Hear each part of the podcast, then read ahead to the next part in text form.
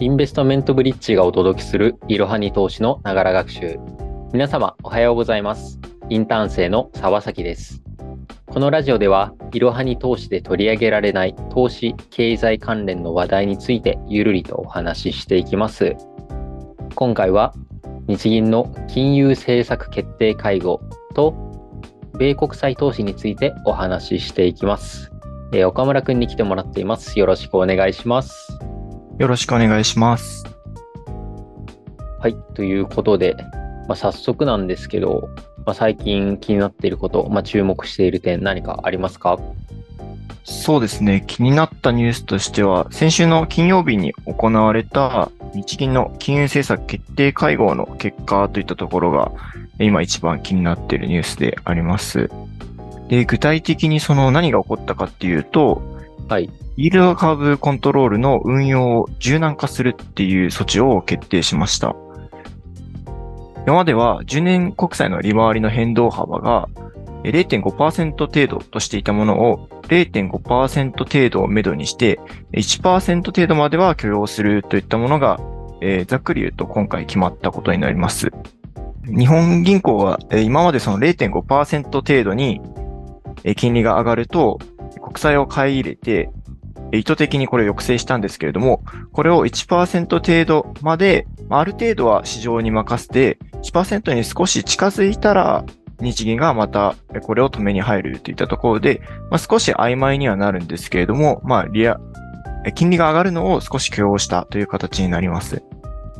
この1%程度ということで、まあ、ゆとりを持たせた、えー数字なんですけど、なぜ完全に1%に変更しなかったんですか？そうですね。まあ、やっぱりここで一番大きいのは、その物価見通しっていうのも、ここセットで発表されていたんですけれども、はい。日銀はもともと2%の物価上昇を目的としていまして、やっぱりその金利を上げる、つまり金融引き締め、金利が上がって金融引き締めをしてしまうと、どうなるかっていうと、この物価上昇に歯止めがかかってしまいます。で、23年度の消費者物価が前年同月比プラス2.5%となっているんですけれども、24年度が1.9、25年度が1.6%と、持続的に2%の目標を達成するには、今ここで完全に金融引き締めをしてしまうと、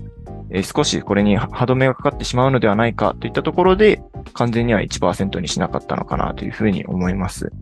うん。ありがとうございます。まあ、今なんでまあ1%にしなかったのかっていうのは分かったんですけど、そもそもなんで引き上げを行ったんですか？そこに関しては、まあ、要因はいろいろあると思うんですけれども、まず一つ挙げるとすれば、この国債の価格であったりとか、この金利っていうのは、普通はこの市場で決定されるべきものなんですね。で、これを0.5%であったり、そういった値に抑制してしまうと、この市場の機能の低下というのが非常に問題になります。この YCC の副作用、弊害を減らすといったことが今回のえーこの運用の柔軟化狙いの一つだと思います。また別の理由としましては、この円安というのものが大きく働いていると思いまして、昨年12月にも YCC が変更されたの時にも円安が大きな要因の一つとなってます。実際に今1ドル140円台になっていまして、まあ、この円安っていうのは家計にとって負担が大きいものですし、輸入物価の上昇によってインフレが強まると、まあ、実質賃金が上昇しないというものは、家計にとっても非常に大きな問題になるといったことから、この変動幅といったものを変えたのかなというふうに思います。うん、なるほど。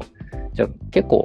まあ、今まだ円安かなり続いてますけど、今後もまあはい1%からさらに引き上げる可能性っていうのも全然あるんですかね？そうですね。その可能、YCC を完全に撤廃する可能性というものは、えー長いスパンで見るとあり得るのかなと思います。うん、で、じゃあ実際にその為替動向がどうなったかっていうのを少し見ると、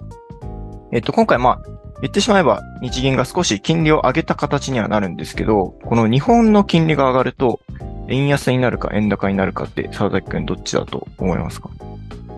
えー日本が上げると、まあ、アメリカはそのままだと考えると、はいえー円高になります。そうですね。おっしゃる通りで、円高になるはずですよね。今回のこの決定から見ると。はい。で、実際にその、えー決定会合の直後の為替、ドル円の動向を見ますと、138円台まで円高が進行したんですね。うんうんうん。なんですけど、今日の8月4日の今の値ですと、えーえードル円が142.5円といったところで、円安にまた戻っちゃったんですよね。で、まあ、今、佐々木くんが言ってくれた通り、その、もしアメリカが同じ状態だったらっていうのが非常に大きな要因だなというふうに思ってまして、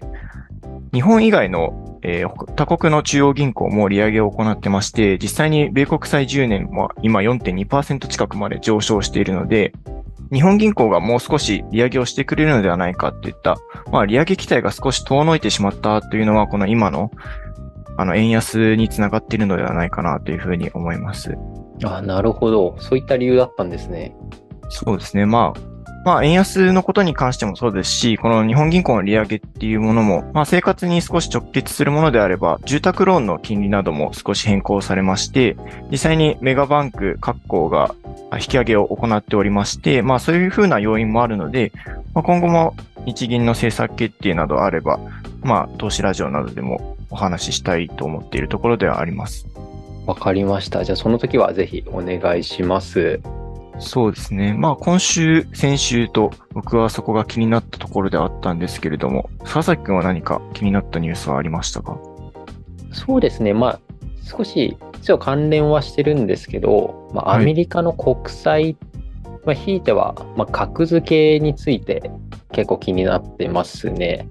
はい。本当にもう新聞とかニュースとかでも結構大々的に取り上げられてたので、まあ、ご存知の方もいるかもしれませんが、ちょうど水曜、火曜日ですかね、8月1日にフィッチレーティングスっていう、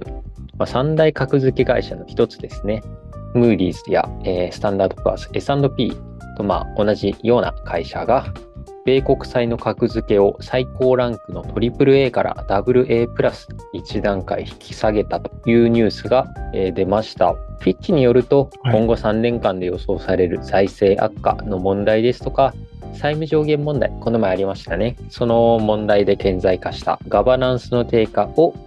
えー格下げした理由に挙げています。で、この米国債の格下げっていうのは、2011年8月に S&P 社が実施して以来12年ぶりのこととなります。っていう、まあ、えーまあ、ニュースといいますか、えーことがありました。で、まあ、それを受けて、まあ、市場がどんな反応だったのかはい。というところを、えー説明します。まず、まあ米国債利回りっていうのは急上昇しましたね。本当に、まあ、先ほど岡村君の話になった10年債が上がってるっていうところ、これも、まあ、一つこの影響があるのかなと。米国債の利回りが上がっているということは、米国債が売られている、債券価格が下がっているという状況です。また、まあ、リスク資産を軽減しようと考えたのか、ナスダックを中心に大幅下落ということも起こっています。ということで、まあ私が持っている投資信託なんかも結構連続してマイナスになっているという状況ですね。どうですか？岡村くんとかも結構 響いてますか？そうですね。そこに関しては僕はその債券の投資といったものをあのやったことがなかったので、その具体的に沢崎くんは債券のその銘柄っていったものはどういったものを今持ってるんですか？私は、あの、債券連動型 ETF とかではなく、本当に国債を持っています。これはもう SBI 証券とか、まあ、はいいろんな証券会社で買えるもので、まあ、そんな 珍しいものではなく、本当の債券ですね。うんなんか ETF とかは聞いたことあったんですけど、うんまあそういう個人投資家向けの債券もあるっていったことで、実際にその佐々木くんが買われた利回りとかはどれくらいになってくるんですか？正直僕が買ったの去年、昨年末なので、はい。確か税引き前で4%ちょっとですかね。そうですね。その4%近くってなると、まあ他の金融資産考えても、もちろん日本国債と比べると、あの、すごい値だと思いますし、まあ株のそのリスクなんかも考えると、まあかなりいい利回りなんじゃないかなっていうふうに思いますね。そうですよね。結構いいなって思ってて、まあ先ほど昨年末4%ちょっとって言いましたけど、本当今だったら短いやつだと税引き前で5%超えるやつとかもちょこちょこ出てるぐらいですし、はい。そういう意味では今いいのかなと思っています。今言ったことにも関連するんですけど、先ほど債、ごめんなさい、米国債が格下げになって、まあ、どんどん売られてると。で、これに対して、まあ、我々はどう動けばいいのかっていう、はいまあ、ところが、ところについて、まあ、僕の意見を言おうかなと思います。で、先ほど国債売りで、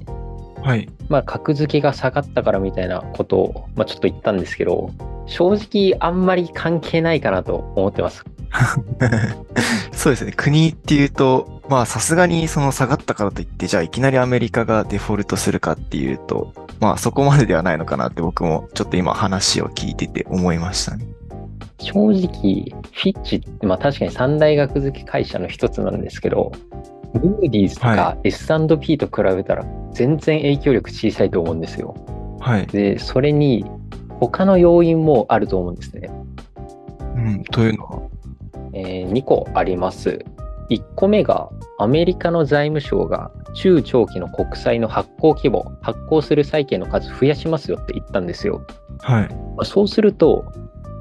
まあ、需要が同じだとしても供給が増えたら当然価値下がりますよね。うん。ということで、まあ、売買しづらくなる。自分が売りたい値で売れなくなっちゃうんじゃないかということで、早めに売ったということが考えられます。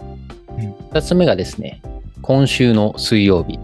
8月2日に ADP の雇用統計が出ました。予想が19万人のところ、結果が32.4万人と、本当にもう1.7倍くらいですかね。そんだけ、えー大きく予想を上回りました。